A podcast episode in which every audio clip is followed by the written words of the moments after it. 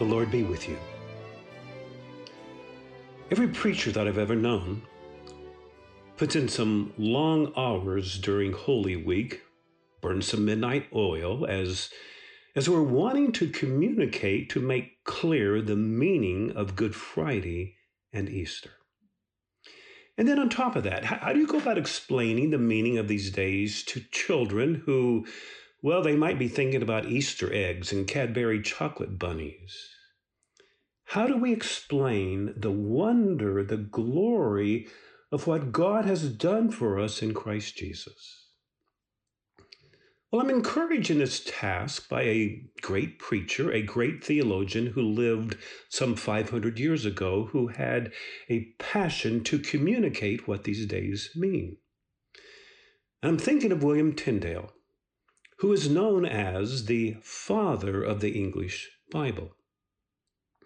As it was William Tyndale who gave us our English Bible, as he was the very first person to translate the Hebrew Old Testament and the Greek New Testament into English.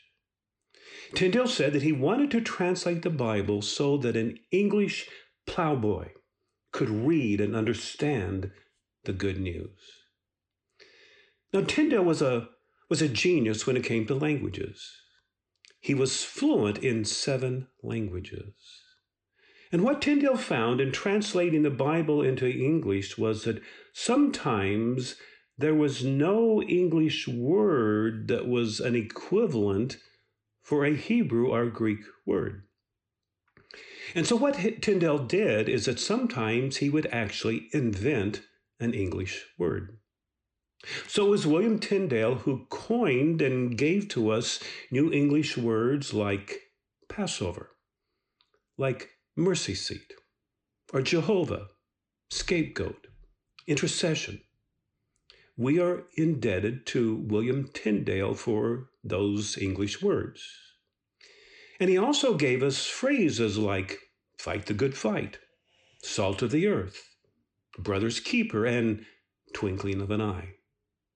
So William Tyndale, he, he worked hard to try and find the right English word to describe what Jesus did for us in his passion, death, and resurrection. But William Tyndale could not find a word in Middle English to communicate the meaning of the cross. And so Tyndale invented a word an Anglo Saxon word to express what Jesus did for us on Good Friday.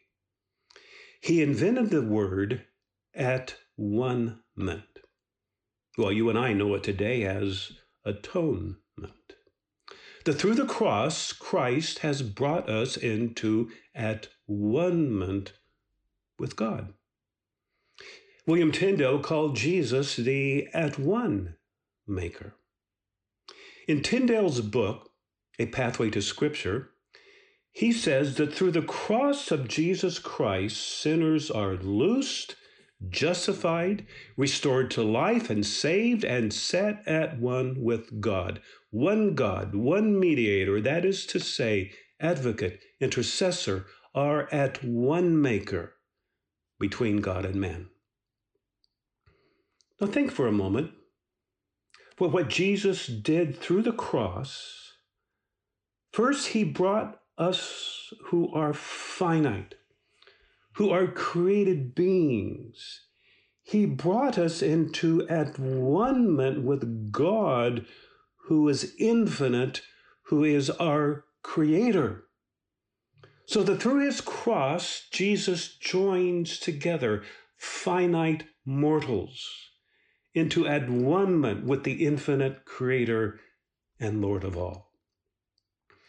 He is the creator and the source of all being, and, and God, through Jesus Christ, has brought us into at one with Him so that we share in the very life and glory of God.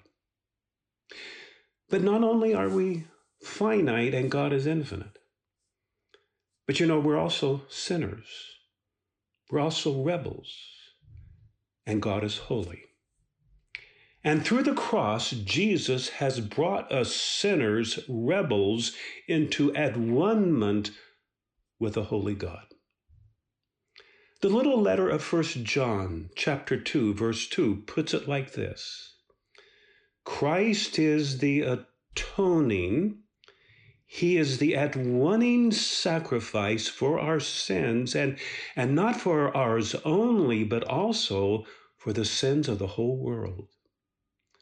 What incredible good news we have to tell to our hurting, broken world this Holy Week.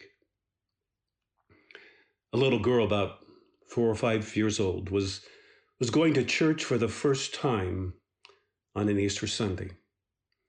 And as she walks into the church sanctuary, she sees for the first time, she, she sees a cross at the front of the church.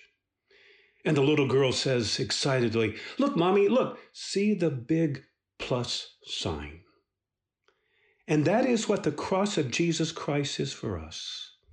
It is God's big, big plus sign. That Jesus, through his cross, has done everything, everything that needed to be done to bring you and me into at oneness with God. And so today, Jesus is calling you, calling me to follow him to follow Him and to experience more and more of what it means to be at one with God.